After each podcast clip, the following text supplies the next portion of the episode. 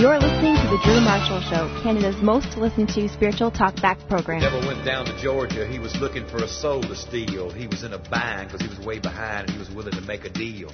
When he came across this young man sawing on a fiddle and playing it hot, and the devil jumped up on a hickory stump and said, Boy, let me tell you what. I guess you didn't know it, but I'm a fiddle player too.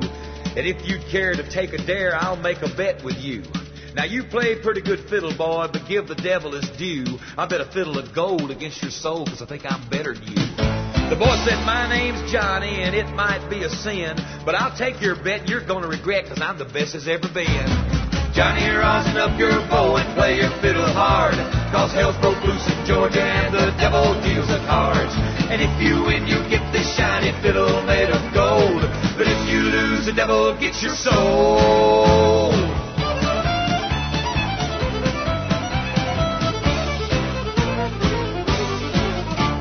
Well, after 35 years of making records, over 50 releases, and more than 18 million in sales, in his latest book, Growing Up Country, What Makes Country Life Country, country recording artist Charlie Daniels has rounded up deeply personal stories from a roster of country greats, including Dolly Parton, Kix Brooks, Barbara Mandrell, Clint Black, Brenda Lee, Lee Greenwood, Toby Keith, Carrie Underwood, even former President Jimmy Carter and rodeo champion Ty Murray have all shared from the heart in this unbelievable book.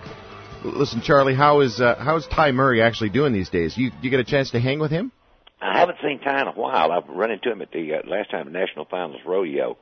Uh, he's, uh, I guess he's doing, I saw his, uh, lady the other night. I saw Jewel the other night. She says he's doing good. oh man. You know, when I was a young lad, I was a huge fan of the rodeo circuit. I mean, I even went to rodeo camp for a week. Larry Mahan, Donnie Gay, uh, Larry Robinson, Roy Cooper, Charlie Sampson, all these guys were idols to me yeah, they were they were great riders and and uh, uh, riders and ropers. Of course, Roy was a world champion calf roper for a good little while, and they're they're they're a different breed. I mean, these guys that get on these two thousand pound bulls and these bucking horses, there it takes a lot of guts to do that. Yeah, or or something's missing. Maybe they ate a few paint chips as a kid, you know. Might have dropped a couple of marbles somewhere. kind of like goaltenders in hockey. Yeah, you know. oh, definitely. Hey, tell us about the spread down there at uh, Twin Pines Ranch. Well, it's not by Western standards. It's not very big. It's about 400 acres. We raise quarter horses, paint horses, and the little Corriente cattle, the cattle that they use for roping and bulldogging in the rodeos. Uh, it's, uh, you know, it's just, it's home. It's, I, I tell people when I leave Tennessee, I want to go to heaven. when I move off that hill at Twin Pines Ranch, I want to, I want to move into a mansion in glory. now it's 70 though. You're, you're still not riding, are you? Uh, you know, I, I had to stop riding for a while because I had a bum knee. I had a uh wore the cartilage out in my knee. Uh, it was kind of bone on bone, but I had an operation to replace my knee in January. So it's coming together real good. So I hope to get back on a horse here before very long. My father just went in for a double knee replacement. Ooh, he's he's he's a man if he did that because I don't see I, I, with the with the problem I had with one. I mean, it's just you know it's it's just it takes a lot of rehab and stuff, and I'm sure it's going to be tough with two, but he'll have them both done at the same time. That's yeah, good. get it out of the way, you know. Yeah, get out of the way. Uh, I was talking with Chuck Norris a little while back, and he's uh, he's ranching down in Texas, and he's working in the horse industry himself, and uh, but he and I were both sort of complaining about aches and pains and uh, you know things that kind of prevent us from riding. But I mean, neither of us are in our seventies. Well, you know, riding is is. uh I mean, I'm, I don't get on fresh horses. I don't get on anything that's going to buck me off or anything I think's going to buck me off. And but uh it's it's a pleasure. I mean, it's something that uh, I enjoy. I enjoy riding down back through the woods on the place there and looking around. And uh I used to do. I used to rope. I used to team rope. I don't know if I'm gonna get that far back into it or not, but I may. You know. Were you a header heeler? I was a heeler. Nice. Well, this is the first decent day of weather we've had up in this neck of the woods, so I am hopping on the horse and I'm gone. Well, I tell you what, I kind of that's that's a wonderful way to spend the day. Horses are just they're they're the best. I mean, they're just you know they all have just different personalities, and uh, I think if you could get to know them uh, it, it, as you get to know them, you find out they're all just a little bit different. No two are exactly alike. Yeah, I I've got this uh, five year old thoroughbred, but uh, you know, that's only because I couldn't afford a bomb-proof quarter horse. Those things seem to get they get more and more expensive, man. So you got to get these old trackies. But it, there's a connection with this horse. You know, once you have that bond, that connection, it doesn't matter what kind of horse it no, is. No, that's for sure. It could even be an Arabian. You know, you'd be all right. I had a I had a walking horse, a big old uh, 17 head walking horse called Rebel that uh, I just loved to ride. He just had a great heart in him. So it's you know whatever you whatever you enjoy riding. Yeah, that's right. Well, 1936, Wilmington, North Carolina. You're born into a loving Christian family. Right. Affectionate family. Lots of hugging. Oh yeah, yeah. We that was the if you went to see somebody, you know, if you went to see, especially the older folks, you didn't go in without hugging them. That came. That was like walking through the door. That was just a natural thing to do. Uh, I hugged all my grandmothers, all my aunts, and we just hugged everybody. Everybody hugged everybody else. I think it's a great way to live. You know, there's nothing quite as healing as a hug. I think, I think uh, somebody putting their arms around you and hugging you, and you know, like just showing showing affection, is a, I don't know, it's just a great feeling, and I think it, uh, as I said, I think it has a healing effect. But that's a rare story. I mean, even even though your dad was he was a you know back in those days, men were men and Oh, yeah. uh, big tough son of a gun, and and emotions weren't you know readily available. But here you were, you grown up in this loving Christian families where, where hugs kind of went all over the place. You know, my granddaddy, uh, my my mother's dad, was uh, probably the most men's man I have ever seen. Really? I, I've ever been around. Oh yeah, I mean, he was just uh, he was born in 1895. He could build something. He could. He was a great hunter, fisherman. He was just a, a strong, you know, physically and, mentally and spiritually. And he just he was kind of my, you know, my idol, if you will, growing up. I remember, and he was such. I remember sitting on in his lap, you know, when I was just a kid, uh, just a toddler, I guess, and I always felt safe around him. You know, it was like he was just he was just a man's man. But I, I he I have seen him cry, Hmm. and what I'm saying is that you know some people say, well, men don't cry. Well, they do. Real men do. I remember when we were in Iraq. I was behind. I was back behind the stage, and this guy walked in that looked like the prototype of you know an older Rambo or something. I mean, this guy would look tough, like he looked like a he was carved out of a nail or something. I mean, this guy, and he had the he had the the countenance to go with it and the whole nine yards. And this guy broke down and started crying. Wow. And I mean, the point being, the point I'm trying to make is there's there's you know, being a man, a real man, involves a lot more than being able to pick up a couple hundred pounds and stick it up over your head, Hmm. or being somebody somebody's afraid of. That's not being a man. It's being a fool. But it's you know, it's it's there's there's being a man has many facets to it, and one of them is a tender side and a hugging side.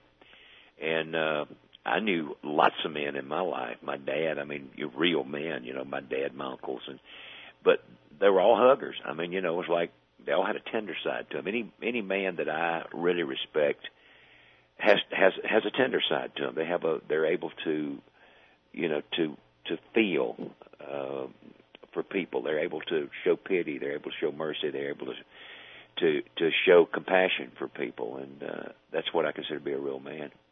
Would you say that your dad was maybe a, a, a spiritual mentor of yours as well, or did he hold his spirituality close to his chest?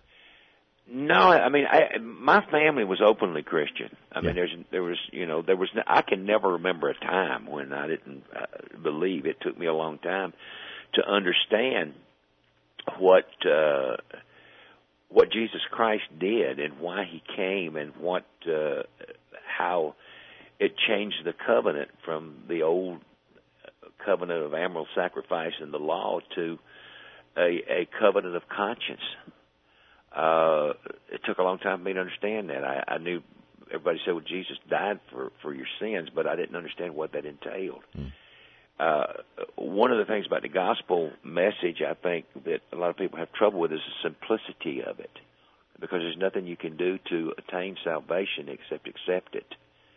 And you know, it's so many uh, people are uh, some of the even some of the re- so-called religious people have a very pharisaical attitude uh, about you know following the law, and I think everybody should try to do the very best they can. I don't mean that at all, but it's like you know I see people sometimes, uh, and I used to do this. I used to be when I used to I was young, and I used to come back, I'd come in on Sunday morning, and it was like I'd be you know all messed up, drunk, and and I'd get there and I'd turn the TV set on, and church would come on. Hmm. but you know, it was it was like everything was so beautiful. The music was so beautiful, and everybody was dressed up, and it was like I didn't relate to it. I mean, you know, a, a lot of people don't relate to that. It's like I don't know how to be a part of that, and that's a hard part to understand. You know, is is, is so somebody actually sits down and explains to you, or you learn it for yourself that you know religion and salvation are two different things. Uh, religion can be satanic. There's a satanic religion. There's this kind of religion and that kind of religion. Salvation comes only from you know, from Jesus Christ. And uh, the Bible says there's only one one way to the Father, and that is through the Son. And it took me a long time to understand, you know, what that was. It's like a a matter of, you know, like the Pharisees would take land away from widows. Well, they didn't say that in the in the, in the Torah. It didn't say not to do it, so it was okay. And you know, but they were they didn't live by their conscience. They lived by the law. And uh, of course, when Jesus came, we lived by our conscience and what we know to be right. And, you know, you know whether the book says do it or don't do it. it it's uh, we still know if it's right or wrong. Country recording artist Charlie Daniels with us here today on the show, folks. And Charlie, I guess church was was where the music first got in you. Oh yeah, yeah. We had uh, always had. To, well, my family uh, loved music. My dad loved to sing. I remember my maternal grandmother's house. Uh, people visited a lot back in the day, you know. Sure. Uh, and every Sunday afternoon, everybody come by to, you know, pay their respects. She had nine children, so children, grandchildren, friends, neighbors would gather up after dinner, which is what we call the midday meal in North Carolina. Sunday dinner was, uh, you know, the meal we had after we got back from church. Would uh, every, people come to my grandmother's house? You ought to be full of cars, and they'd go in and visit and talk and invariably somebody would sit down at the old out of tune upright piano that sat in her house and and everybody would gather around and start singing or most people would my dad dearly loved that hmm. Just old songs and hymns and things and you know uh they they just loved to get together and sing and harmonize and everything so i came up with music my dad didn't play anything he played a little bit of of of a mouth harp but he didn't actually I didn't know anybody really in our family that close that played, but everybody loved music. Everybody loved the Grand Ole Opry. Everybody loved you know the the just the the music. I mean, love music in church, and it was just such a. It's always been a big part of my life, even before I could play an instrument. Well, you started playing guitar at 15, and I think maybe you picked up the fiddle around 16. Is that about right? That sounds about right. Yeah. What was what was that first band like back in high school? Do you think back and kind of cringe, or do you have a good laugh about it? I mean, well, you know, when you're in your formative times, I mean, you you don't expect to. I mean, we weren't we weren't great by any stretch of the imagination, but we uh, one guy, the guy that taught me to play, a guy named Russell Palmer, when we started, when we learned a few chords and we got to the point where we could actually put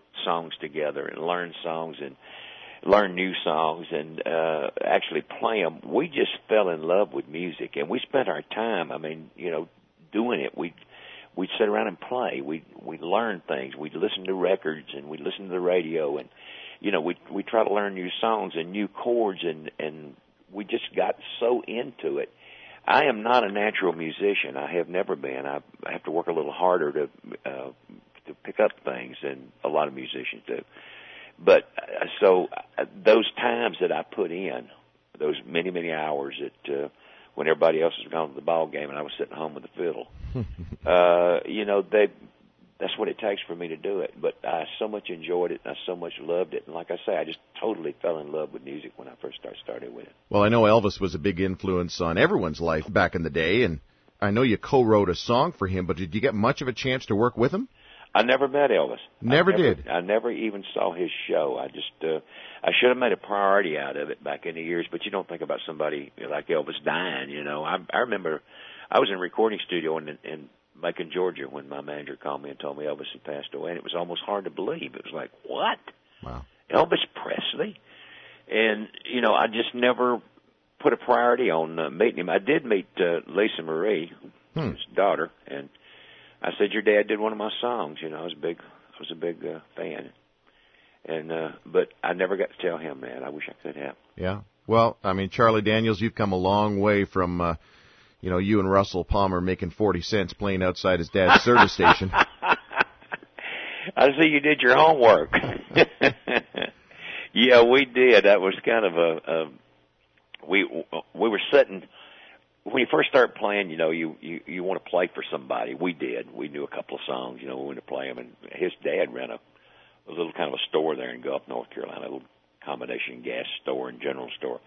And we were sitting down there with our uh, instruments one Saturday night, and this car pulled up with two guys and two ladies in it, and well, one of the ladies they came in, I guess to get a soft drink or something. And one of the ladies said, "Why don't you play us something?" And Russell said, "Have you got any money?" the lady reached in her purse and pulled out four dimes and gave us two apiece, and we played for it. That's the first money I ever played. I'll never forget that. First money I ever made playing, I should say. Yeah, yeah. And now you're on the new version of Hank William Jr.'s. Uh, Are you ready for some football tonight? Well, I don't know if they're going to use that this year or not, but they did last year. It was, it was last year, yeah. I'm a huge football fan. I love football, and uh, I'm always ready for some football. I'm trying to think. I'm trying to just wrap my head around this. From that time where you're out in front of the gas station, you know, making 20 cents a piece, and then you're you're you're playing. Uh, Are you ready for some football with Little Richard and Joe Perry of Aerosmith? like, what is that? Well, you know, it's just God being good to me. I've been, I've been blessed to be able to make a living in a business that I love. You know, and I would, uh, people ask a lot of times, well, how do you make it in the music business? And I guess it's the same just about in any business. The first thing you got to do is, is if you don't love it, don't do it. Hmm. If you can't, you got to find a profession you can put yourself into, and you're not going to put your whole self into something that you don't love. And you know, even if it, a lot of the professions that, uh, like, well, my profession, for instance, there's there's a lot of chance taking. I mean, there's, you know, there's there's no safety net there when you first start out. You don't have a you, you don't have a, a well even though there's a musicians union it's not the kind of union that's going to support you when you're not working yeah. and there's no there's no benefits you know you've got to you got to kind of stick your neck out a little bit and if you're not willing to do that, I would not advise anybody to get into the music business. If you're not willing when you first start out, you know, to to be able to wait it out. If you don't believe in yourself, or you're going to let somebody discourage you or something, you shouldn't even take that first step. Just to, and you know, the, another thing too, there's nothing wrong with playing at a lounge on the Holiday Inn uh, at the Holiday Inn on Friday night and Saturday night. You know, and some people are better off doing that. Is like you know, be a weekend musician and stay home. Don't go out and and try it because if you don't love it, it'll break your heart. If you if you if you don't love it enough, then you're you're not going to stick it out. If you're not going to if you're not in for the long run, don't try it. You know, some of the best advice I've heard has actually come from Simon on that uh, American Idol thing. Uh-huh. You know, he's saying he says straight up to people, you know, you're good, but you're not cut out for this. You know, you do need to you do need to just maybe shoot a little lower. Yeah, well, you know, that's like I say, there's nothing wrong with that. But then at the same time, uh, you can't take somebody like like Simon's advice if you're gonna you know, you got to ignore his advice if you really want to make it in the music business. I've been told that uh, by some, you know, I have very prominent uh, music people that thought I'd never do anything, and but I wouldn't take their word for it. You know, it was like you know. Uh, I'm going to take my opinion to me instead of your opinion to me. Yeah. Uh, and, well, let's. I mean, that's one thing Nashville's known for is is opinion. Yeah. Oh, yeah. Definitely. Everybody's got one. uh, you know, I was down in Nashville a couple of years ago for the GMA week, and uh, that was just a weird scene, man. It was, uh, but I tell you what, so many amazing artists playing to like 12 or 6 people in front of them. I couldn't believe the talent that week. Maybe it was just that week, maybe it's all the time, but in Nashville, I mean, there's no crowds, there's, you know, you are just, there is so much talent and, and hardly anybody sitting there listening to it. Well, you know, that's what you got to do. That's one of the things I'm talking that you know you're, you're talking about. You got to do what you got to do. Push through it. You never know who's in there. You know the thing about it is if you got ten people there, and you can please eight of them, and they go out and tell eight more people or ten more people, and then that's that's how you build a following. Is you impress somebody, you impress the people that you're playing for. You take advantage of you know you don't have a thousand people sitting there, so you say, okay, I'm playing for these fifty and I'm going to put on a show, and uh, I'm going to do the very best I can. I'm going to act like I got a full house. I got my I, my biography is called "Never Look at the Empty Seats," and uh, of course I've been working on it for years, but I'm still living it, so I, I don't know when I'll get it finished. but it's it, you know it's it's like accentuate the positive. Look at the things.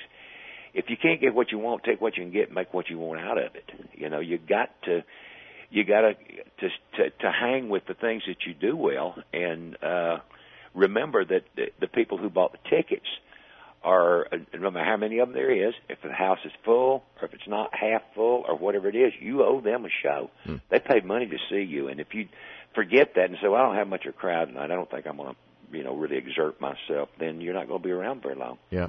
You got to you got to stick in there and be tough. You got to cowboy up and go for it. Cowboy up. That's right. Hey, listen. How did you and Hazel meet? We met in Tulsa, Oklahoma. Uh, back, uh, I was going through. I was playing out there at a place, and uh, her girlfriend was dating my drummer. We uh, we kind of made a home in in Tulsa. We were in and out of there a lot. And one night, uh, she had this little blonde, this curvy little blonde with her, and uh, Easy. and uh, she, uh, you know, we just kind of hit it off and started dating, and fourth thing, first thing you know, we were married. So Yeah, and the next thing you know, you're shopping with her. yeah, for well, mercy, that that, that bring that up. you know, shopping is a female sport. It's not a. It's not something that, that I I walk in. Have you got that in red? Yeah, give me three of them. I'll take it. I'm out of there. You know. and uh, of course, women, you know, they they love the. I think it's the act of shopping almost as much as it is the buying that they enjoy. I equate shopping with being about two cuts above getting a root canal. Oh heck yeah, yeah. Matter of fact, when you came out with the devil went down to Georgia, I thought that's what the song was about. shopping. Huh? Yeah. Well, I found out the way to do it. What you do is you get you a really good book, and you go to the mall and you find a seat and you say, "Darling, I'll see you when you get done." Thank you very much. Your book. Thank you very much. Give me a call on the cell when you're ready to go. Uh huh. Yep. That's right. Uh, Devil went down to Georgia, became a platinum single, topped both country and pop charts, won a Grammy Award, became an international phenomenon, earned three Country Music Association trophies, uh, became cornerstone of the Urban Cowboy movie soundtrack, propelled your Million Mile Reflections album to triple platinum sales. But but is it a shadow you'd rather not have to live under, Charlie? Because I mean, you are so much more than the Devil went down to Georgia. Well, we have, you know, that is just the best known one that we do. It's like, uh, you, you know, we've got other songs that uh, uh that made the charts. As Legend of Wooley Swamp, uh, Long Haired Country Boy in America. Uh, you know, th- there's a lot of songs, and plus, our heyday actually for radio play was back in the old FM days when they had the freeform stations and they played a lot of album cuts, and we have album cuts that, uh, you know, that uh, are still you know people still remember. And uh we although that's if we went and did a show and we did do that went down to Georgia people feel like they've been cheated and they have a right to feel that way. But there still are quite a few other recognizable songs in our set.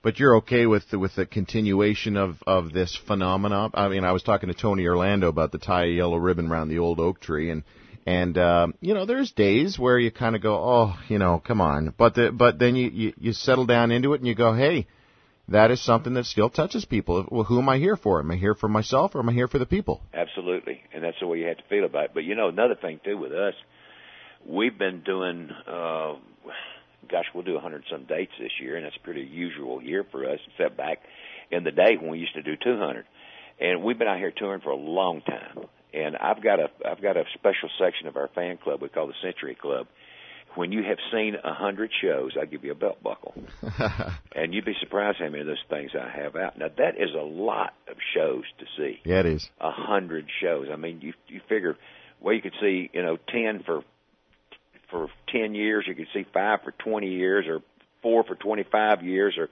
But I mean, you know, it's a lot of shows for people to see, and the point being, that is what this is all about. Is that you. You know, they say you only go around once. Well, this is not true in the music business. You go back to the same place if you're going to be there a long time, as I have been you're going to go back to the same place again and again and again, and you've got to do something to make those people want to come back and see you the next time you come back around.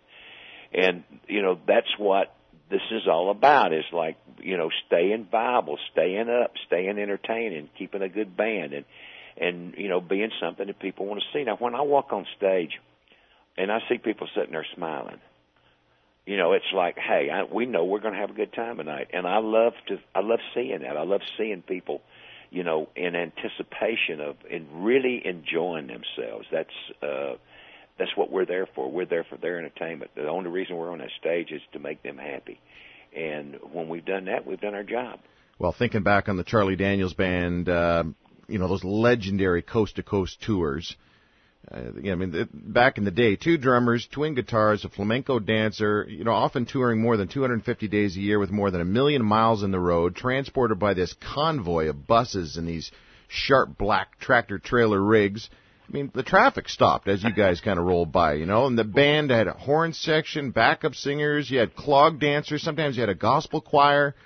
Uh, you know, those days, living that big, going that hard, also, also tends to come with some ego traps and, and maybe the pitfalls of the business. And how did you survive it? Or did you? Well, I did. I, I you know, I can't see me in the light of of being a star. I don't see me that way. I don't see me as being I'm Charlie Daniels and everybody else is somebody else. I'm I'm Charlie Daniels. I'm one of of the people. I'm one of the I come from a blue collar background. My mind operates on that level for the most part. Uh and I'm that's what I am and what I feel like and I am I feel extremely blessed to be able to do what I do and I could not have done it without without God's blessings. I could not have have, have accomplished uh, what I've accomplished, and I, I don't feel that I never take that for granted. Um, I was talking to my manager a while ago. And we were talking about a, a guy in the music business that had done something fairly foolish, and he was saying, you know, what the, that business does to you is you get to where you feel like you can break the rules. You can park in the wrong place. Yeah, you're above the law yeah, you can walk on the grass. You you know that's not supposed. To, you can do things that other people can't do that you can do. But when you get to that point where you feel that way, you're in trouble because you're losing touch with your audience. You're losing touch with with with mankind actually, and you're putting yourself above everybody else because saying, well.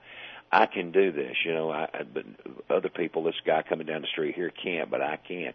That's a dangerous, dangerous attitude, and it's taken a lot of people down uh, with it because you can't last long feeling that way because you can't break the rules. The rules are made for you just like they're made for everybody else. Mm. And if you continue to do that, then you know you're in trouble. You're in trouble. You're in trouble with yourself, and you don't. You can't continue down that path and have a career or anything else for that matter because it finally, it's going to finally get to you. It's finally, you know, it's, it's like look at Elvis Presley. Uh, what a waste. I mean, this guy who was the biggest star that I ever heard of, uh, the mo- the biggest star certainly in my lifetime that I ever know of, that he's been dead since 1977, and he's still a huge star. But look how he died. Mm. And I think it gets to the point to where people feel like people are afraid to approach you that people would be afraid to go up and say, Elvis, you got a drug problem. You need to do something about it. I mean, you really need to do something about it. Let's get it done. Nobody would approach him like that. Nobody had the guts to walk up and say, Hey, Elvis, you know, I love you, man, and, and you're in trouble and you just, it's like nobody would do that. And that's what happens with, with, with people that kind of put themselves that that they're separated from from everybody else. And I'm not saying Elvis was a you know rule breaker. I don't know, but I know he got in trouble with drugs, and it was like nobody would approach him. And that happens with people. That people that that put themselves above above the law or above anything else, and that they expect everybody else to kind of walk on eggshells around them. And that's not right. It's wrong. It's wrong for yourself. It's wrong for your mental attitude. It's just wrong, and it's just never going to work out you know, uh, there's a fan of yours that uh, I've uh, come to know over the last year. His name is Ted DiBiase. He was the Million Dollar Man in the WWF. Well, I'm proud to know that. Yeah, he he's a fan of yours, and uh, you know, he and I have been talking about different things in life and and the stuff that he went through. Even just being broken. I mean, here he is, you know, top of his game, WWF. He's the Million Dollar Man. He's thinking he's all that in a bag of chips. He's above the law, and and God just continued to be in relentless pursuit of this guy. You know, it's like yeah. it was like he was a he was a hound on his trail. He just would not let him go. Well, thank God, God loves us enough to do that. You know? Well, yeah, yeah, that's right. The annual volunteer jam concerts are they still going? We're not doing them. I, I, we did them all in Nashville uh, or in the Nashville area for many years. We're not doing them in the one area now. We're taking a cut down version of it on the road. We're touring with two of our old friends, the Marshall Tucker Band and the Outlaws, and we're going to bring back Southern Jam, which is kind of a shame that it ever got away. You know, Southern boys love to jam together, mm. just to get on stage and just somebody starts something, and everybody does their own particular individual improvisation improvisation, whatever word I'm looking for. You know what I'm yeah, talking about. Yeah, I got it. Yeah. But uh, that it's it's just you know it it's uh, it's something that used to happen all the time, and it just don't you know, it just don't happen anymore. It's just don't. It just don't. Uh, not like it did. So what we're going to do, we're to we're to we're going to bring all three bands back out on stage after the every, all three bands have played their set. We're going to bring all three bands back out on stage, and we're going to jam. That's cool. That's very cool. Hey, just to interrupt here for a second, did I just hear your cell phone go off? Yeah, my cell phone went off. Did I? Did I, I just? over here? I'm I'm, uh, I'm in South Dakota, and the cell phone service is very intermittent here. Yep. I usually do my my uh, calls on my cell phone, but it was very undependable. So I'm in a hotel room. And what song did it play? Might I just It ask? It played "Devil Went Down to Georgia." that is I'll funny. admit it. I'll admit it. Is that egotistic? No, no, no. That's funny, man. That is just. You know what that shows? That What- shows, eh, like, from what I know about you and and what I'm getting from this interview, you do not take yourself that seriously, do Oh, you? no, no, you can't. You can't. No, you can't take this up too seriously. You've got to, you know, you got there's certain things you got to be serious about, but yourself. No, that's it. That's it. Hey, tell us about uh, the time you spent with Bob Dylan. Bob Dylan uh came to town in I'm trying to think the year now, so it's 1969, 70, somewhere along there, to record an album uh, that turned out to be Nashville Skyline. And Bob Johnston, my friend, was producing him. Bob's the guy that got me to come to Nashville. And I was playing in a in a club. I was making a living playing a nightclub six nights a week. And when I found out Dylan was coming to town, I told Bob, uh, you know, I said, hey man, let me play on one Dylan session so I can always say I want I got to play on one. so he put me on the one, uh, the early session, and I was packing my guitars up, getting ready to go to my club gig, and Bob Dylan asked Bob Johnston, "Where's he going?" He said, "He's leaving. I've got another guitar player coming." And he said, "I don't want another guitar player. I want him." Nice. And it just was such a shot in the arm to me because I did, I played different from everybody in Nashville. I didn't play like, you know, like uh, everybody else played at that time. And I was, Well, you you got criticized for playing too loud. I was too loud. I was too bluesy. I was too, you know, I mean, I was not. I'm not really a great recording musician, but it worked with uh, Bob Dylan and uh, some of the people that came to town, Leonard Cohen, Al Kooper. Uh, you know, some of the people that uh, that I fit in with, and and Bob Bob Dylan did me such a great favor when he said that, and it gave me confidence, and you know, made me uh, was a, one of one of the bricks in the road to to me walking toward having some success. Well, I just found out I'm uh, I'm heading up to a Bob Dylan concert in a couple of months up here in, near Toronto. My first Bob Dylan concert. Looking quite forward to it. Always interested in the man, uh, especially hearing some stories behind the scenes about his journey of faith. Well, he is an anomaly. I mean, there's nobody else like Bob Dylan. And I heard an interview he was doing with, I think it was 60 Minutes sometime back, and he said something to the effect of, "I don't know where those songs came from." Oh, I, re- don't- I remember that interview. Remember that? I mean, Yeah. it's like I can't. He's, I don't write that way anymore, you know. And he was, you know, doing this thing about the darkness at the break of day, that uh, you know, Yep. some of this stuff. And I used to say, I used to compare him.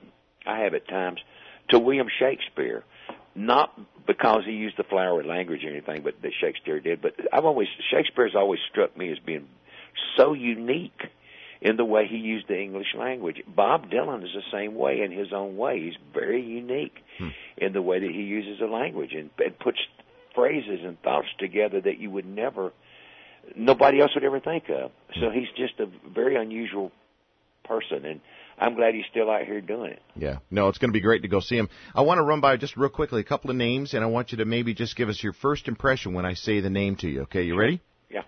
Johnny Cash.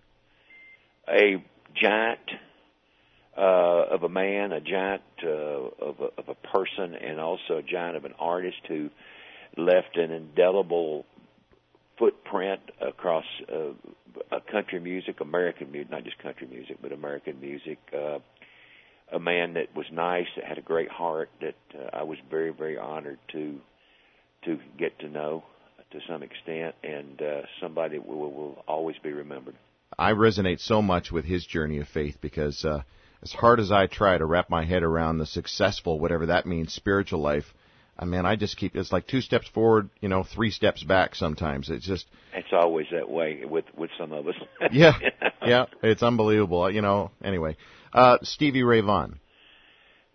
Probably, you know, I li- I've listened in the last several years probably to Stevie Ray more than any other one artist. Uh, very, very unique guitar player. Uh, just Stevie did things that uh, just he. For instance, he he put real heavy gauge strings on his guitar.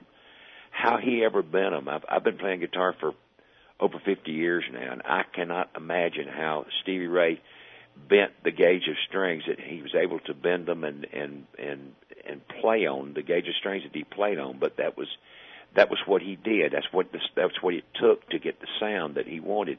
He also, I stood stage right one night and watched him play, and he had. I cannot tell you how many amplifiers he had hooked up together. I don't even know. There was just a whole stack of them over there.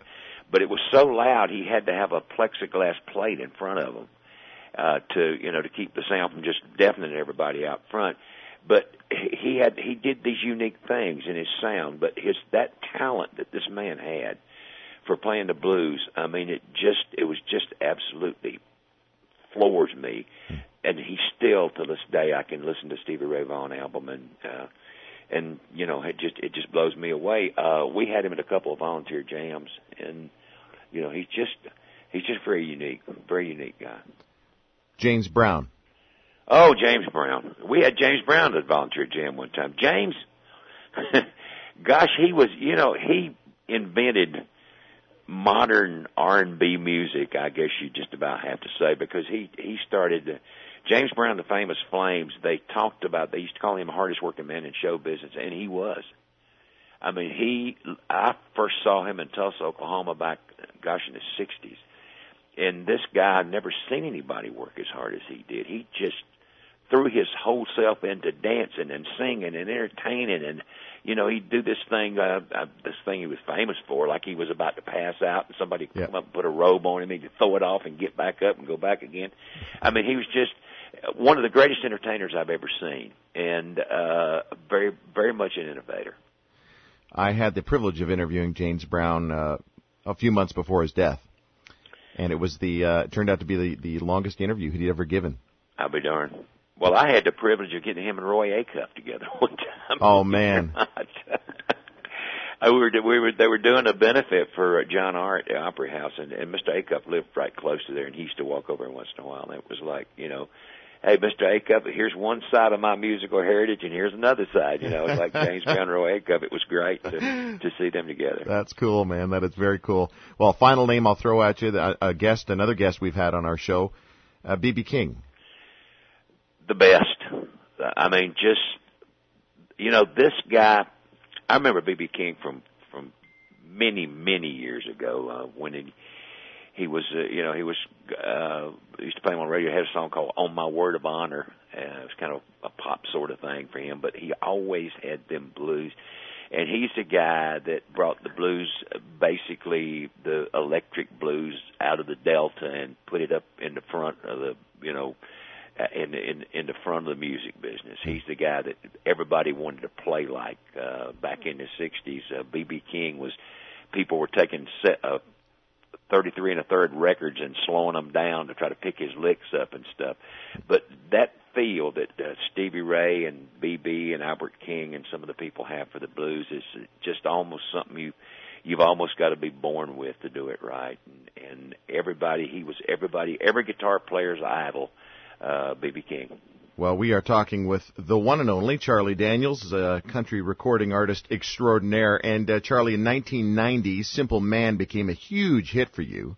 Mm-hmm. But you took a little heat in the talk show circuit for a few lines in that song. Well, I don't particularly. You know, I mean, yeah, that that, that don't bother me. I mean, you, you can't you can't please everybody, and you know, it, I hate political correctness.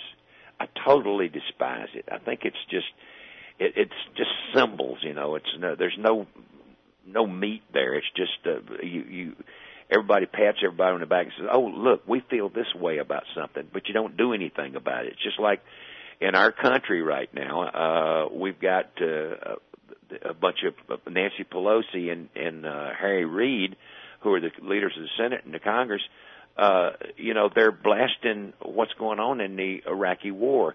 That's all well and good, but come up with a, you know, don't just blast it. Come up with a plan to do something about it, and that's what political correctness is. It's just, it's like I heard it described as symbolism over substance, and it's just, you know, I can't stand that sort of thing, and I speak very plainly. I come from a blue collar background. My vernacular, for the most part, is fairly blue collar, and I, when I speak, I speak.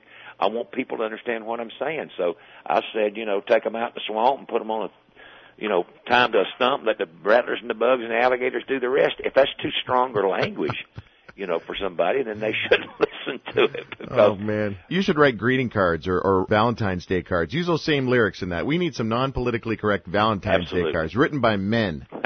I'm with you, buddy. That would be something sweet. Well, listen, uh, does the body of Christ need an amputation? Now, this is a question we're going to ask on our show today. Does the body of Christ need an amputation? What I'm talking about is this fellow named Reverend Fred Phelps from the Westboro Baptist Church. Have you ever heard of him? Yeah, I've seen I've seen him. Okay. I was uh, I was uh, I, I forget where we were. My wife and myself had rented a car. We were on the road, and and we drove by one, and I saw all these people with all these signs. God hates that fags. has nothing to do with Christianity. I think these people are disgusting. Yeah. I think that they're you know they're you know they go around telling everybody you're going to burn in hell. They can't send anybody to hell. They can't send anybody to heaven. Christ Jesus was about love and forgiveness. That's the cornerstone of Christianity. Is forgiveness and love. And God does not hate anybody. God sent His Son to die for everybody. Okay, but hold on. But Charlie, y- you take those lyrics that from Simple Man and you jive that with what you just said, and some people are going to look at that and see a contradiction. You know, just take them rapists, killers, child abusers out in the swamp, put them on their knees, tie them to a stump, let the rattlers and bugs and the alligators do the rest, and then and then we go on. You know, as Jesus people, we go on about the love and forgiveness. I haven't told anybody they're going to burn in hell. Yeah. I haven't got it. Anytime I get in front of a TV camera or whatever, I am a loving, forgiving sort of guy. You know, I mean, it's not. uh That's uh, that's one side of my personality, and I don't believe in doing anything to anybody without due process of law. But it is a song, and it does get an attitude across, Yeah. and that's what I'm trying to do. Yeah. Well, this this uh, Fred Phelps and his gang, they are planning on protesting at the services for those killed on Monday at Virginia Tech. Well, you know what? It just goes to show you what a bunch of idiots these people are. They were also going to demonstrate at the Amish funerals for the little girls, saying something like your whore, your daughters were whores and they're burning in hell. Now, anybody that does that, that that has nothing whatsoever to do with Christianity. These people are disgusting. They're they. I, I wish people would stop thinking that they represented Christianity because well, that's the only thing that a lot of the major media waits for is some idiot like that to get up and do something wrong that they can hold it up to ridicule.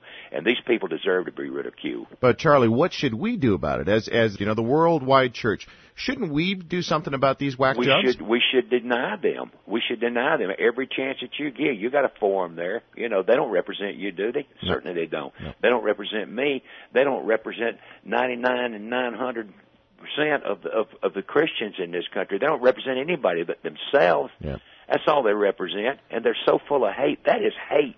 Yeah, your scripture comes to mind is uh, if your right eye causes you to stumble, pluck it out, throw it away. I'm thinking about doing something like that. I don't know. Well, whatever. you know, I would. I don't. Of course, basically, these two ladies I understand are lawyers. Two of the ladies in the in the outfit, and they are very up on their civil rights uh, law, uh, very up to date on it. And if you know, if you don't, uh, if things aren't uh, up to whole, when you try to run them off a property or something, they can turn around and sue you. yeah. So you know, it's that that's a it's kind of a conundrum in a way, but these I, I deny these people. I deny that they have anything to do with the kind of Christianity that that that I know and that I try to practice. I would never get out with a sign and say that God hates anybody. That is a total and complete lie. Either they're lying or the Bible's lying, and I ain't found a lie in the Bible yet. So these people, these people are are. I mean, the Bible says God so loved the world. It don't say God so loved the world except for this person and that person, and the other person.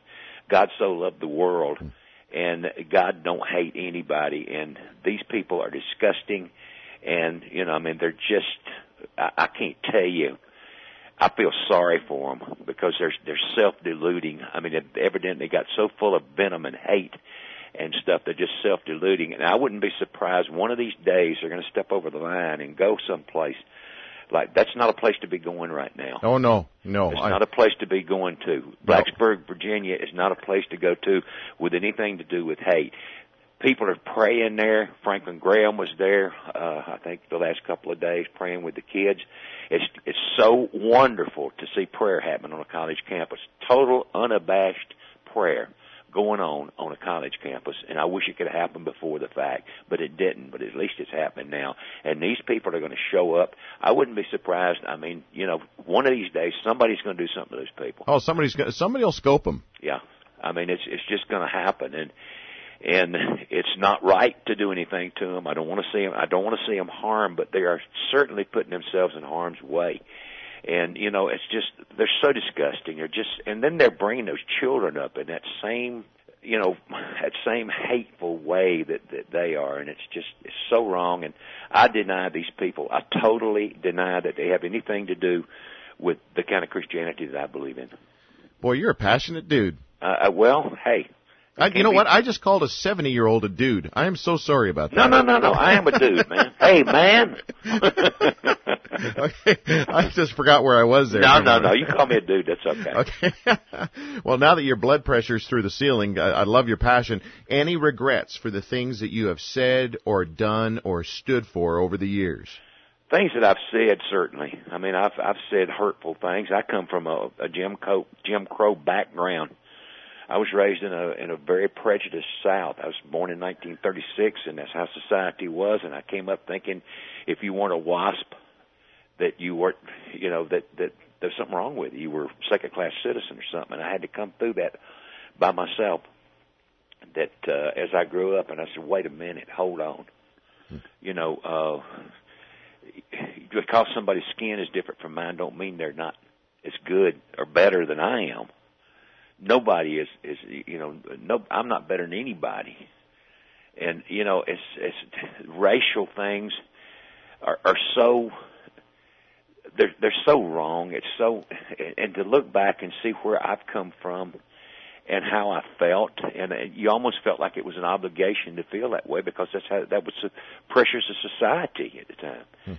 And uh, you know it was it was so wrong and i'm and i regret ever being that way. And i i stand here making excuses for it but there were excuses for it. There were reasons for it i should say. Hmm. but uh, yeah and i've done things that i'm certainly not proud of uh and uh, but you know i found out one of the things i think if you change something back in your life it would change something on this end of your life so maybe we're just better off to apologize and ask forgiveness for the things that we've done wrong and just, you know, cowboy up, cowboy up and move on. Cowboy up and move on, exactly. Growing up country, what makes country life country? Uh, this book is is a great little read, folks. Uh, Blackberry pie on the window ledge, the Grand Ole Opry on the radio, Sunday dinners on the table, family swinging on the front porch after a hard day's work. It's all part of the country way of life. And I remember going up with my family, my mom and dad, up to some of our aunts and uncles' farms, and and the same scene that you're talking about. Everyone getting together. I remember my my aunt's pies. I mean, they made some of the best pies. My goodness, I haven't had a pie since like that. You know what I'm saying? They don't make them like that. No, it's a crime, really. They used to use lard and stuff in them. See, that's what made it good. now you got to use tofu or something. Yeah, you know? yeah, right. Not my pie, baby. Yeah. Uh, it, it, this is this is a warm read. That's how I can describe this. This is a warm well, read. Thank you. Growing Up Country by Charlie Daniels. What makes country life country? Just before we let you go, can can you maybe just tell us a part of that book that stands out the most for you? You know, I enjoyed Kix Brooks' uh, piece about uh, fishing with his granddaddy because I went fishing with my granddaddy, and I I, I loved my granddaddy. I loved my uh, he was just bigger than life character to me and had such an influence on my life. And I think evidently that uh, Kix felt pretty much the same way about his granddaddy. And, and he's uh, Kix has got a, a talent for writing that I didn't, I never knew about until he did this piece. Oh, this might uh, flush something else out. Let's hope so. Yeah, Absolutely. that's right.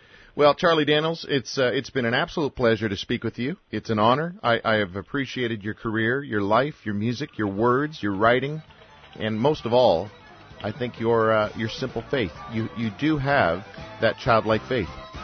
Well, Drew, I have thoroughly enjoyed talking to you, and let's just do this again sometime. I appreciate it. God bless. Bye bye. When the devil finished, Johnny said, Well, you're pretty good, old son. But sit down in that chair right there and let me show you how it's done. Fire on the mountain, run, boys, run. The devil's in the house of the rising sun. Chicken in the bread pan picking out dough. Bite? No child knows.